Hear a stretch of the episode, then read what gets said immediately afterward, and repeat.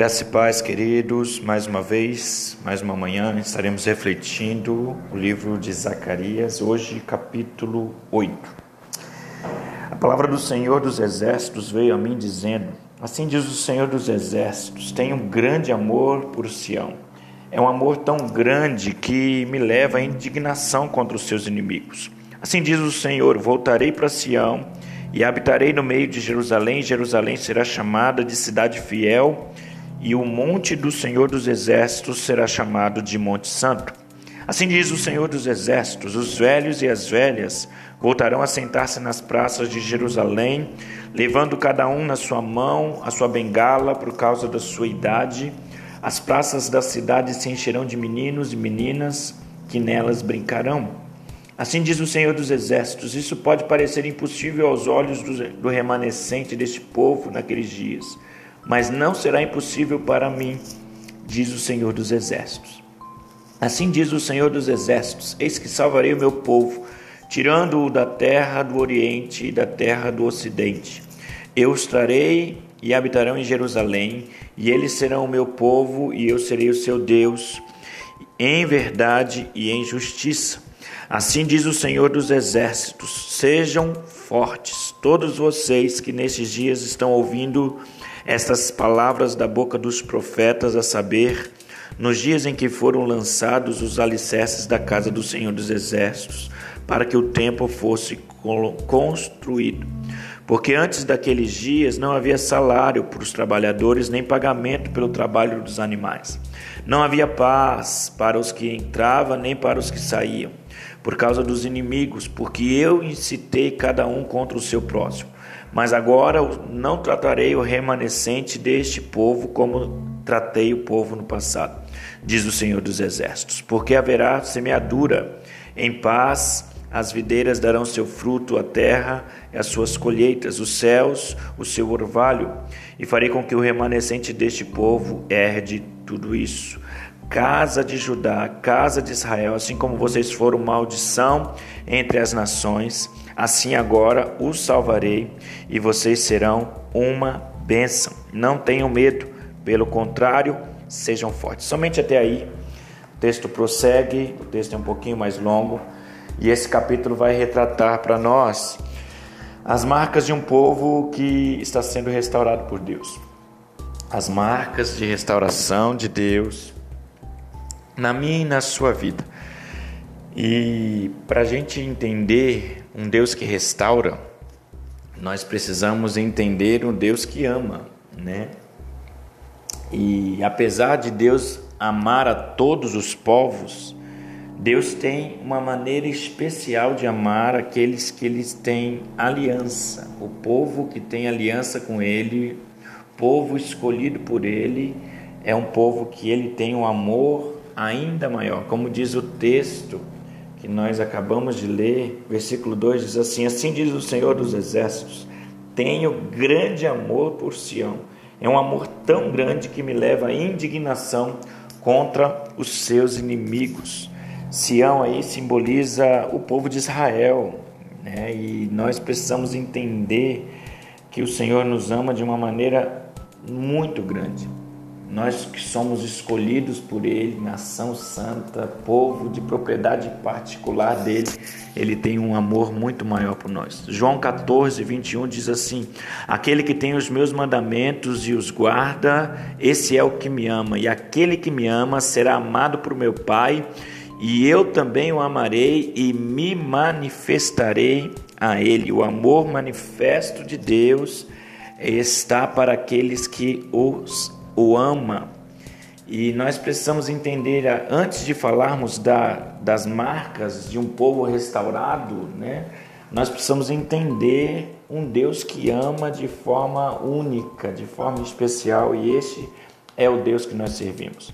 E aí o texto vai retratar, falando muito sobre o remanescente, né, falando muito sobre aqueles que é, sobreviveram a tudo e, e, e mantiveram-se fiéis ao Senhor, o Senhor começa a falar da, da restauração, da, das marcas de um povo restaurado, e, e eu quero falar um pouco sobre isso. a marcas das pessoas que estão sendo restauradas. A primeira marca de uma pessoa restaurada é que ela tem, demonstra segurança absoluta no Senhor Jesus. Versículo 4 diz assim: Assim diz o Senhor dos exércitos: os velhos e as velhas voltarão a sentar-se nas praças de Jerusalém, levando cada um na sua mão a sua bengala por causa da sua muita idade. Quando nós entramos no contexto de, da melhor idade, né?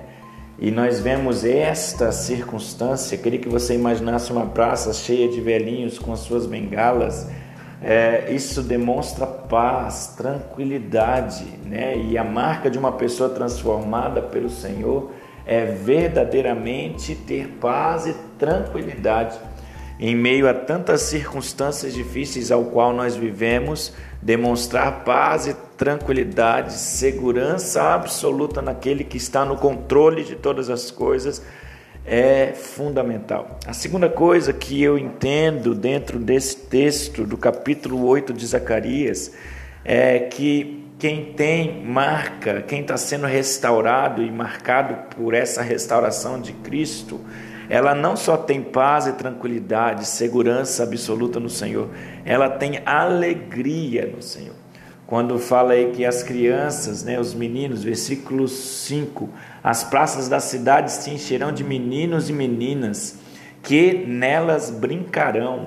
Através das, da alegria das crianças brincando livres nas praças, nós conseguimos entender que a alegria é algo permanente na vida daquele que está sendo restaurado.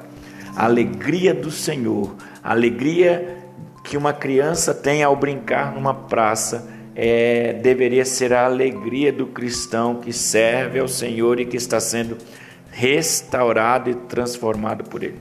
Não somente isso, a terceira coisa que nós podemos entender é, é que aquele que está sendo restaurado produz, está sendo produzido nele uma fé que faz ele experimentar milagres e sinais extraordinários. Versículo 6 Versículo 6 diz assim: Assim diz o Senhor, isso pode parecer impossível aos olhos do remanescente deste povo naqueles dias, mas não será impossível para mim. Diante dos que sobreviveram a tudo, né, ao, ao exílio, a todas as pressões que eles viveram naquele tempo, parecia impossível ver praças tranquilas, crianças brincando, mas o Senhor faz-nos pensar que nós devemos crer em sinais maravilhosos, crer nos milagres. Quem anda com Deus crê em coisas grandes que Ele pode fazer. Então nós precisamos crer, porque não há impossíveis para o Senhor. O que para nós, o que para os nossos olhos é impossível, para Deus é possível.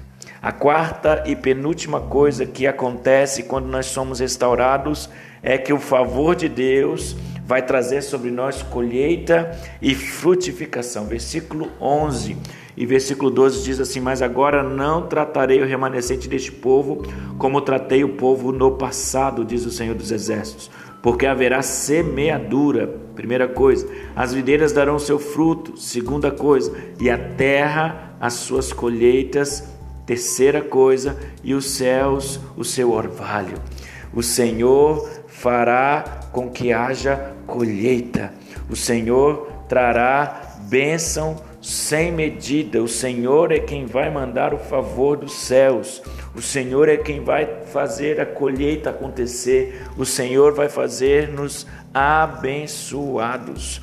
E a, a, quinta e última coisa está ligada ao favor que Deus tem nos feito todos os dias por nós estarmos sendo transformados. Uma vez que o Senhor nos abençoa, Deus nos abençoa, Deus nos faz termos colheitas fartas, os céus, orva, o orvalho cair, a chuva cair dos céus, todas as bênçãos que nós temos recebido com um propósito. Deus quer que nós sejamos abençoadores. Versículo 13 diz assim: Casa de Judá e casa de Israel, assim como vocês foram uma maldição entre as nações, assim agora eu os salvarei e vocês serão uma bênção. Não tenham medo, pelo contrário, sejam fortes. Deus deseja nos abençoar, fazer-nos frutificar, termos colheitas abençoadoras, para que nós possamos compartilhar da bênção que nós temos recebido. O processo é esse: compartilhamento de bênção. Eu recebo bênção para eu ser uma bênção na vida de alguém. Mas como eu posso ser bênção? Demonstrando o fruto do Espírito. A partir do versículo 15, olha só. Eu decidi agora fazer o bem a Jerusalém e a casa de Judá nestes dias. Não tenho medo. E aí, o versículo 16 em diante, nós vamos ver como nós podemos ser bênçãos. Eis as coisas que vocês devem fazer: que nada, que cada um fale a verdade com seu próximo. Nos tribunais, julguem com justiça, segundo a verdade, em favor da paz que ninguém faça planos para prejudicar o seu próximo, nem ame o juramento falso, porque eu odeio todas estas coisas, diz o Senhor dos Exércitos. A palavra do Senhor dos Exércitos veio a mim dizendo: Assim diz o Senhor dos Exércitos: o jejum do quarto mês, do quinto, do sétimo, do décimo serão para a casa de Judá um dia de júbilo, de alegria, de festividade solene. Portanto, amem a verdade e a paz. Que nós possamos ser bênção a partir ou através do que o Espírito Santo gera em nós. E o que o Espírito Santo gera em nós é o fruto do Espírito. Que o fruto do Espírito possa atuar na sua vida para que você seja uma bênção por onde você passar. Deus tem te abençoado de forma plena, de forma grande, para que você seja uma bênção de forma grande e plena na vida de pessoas.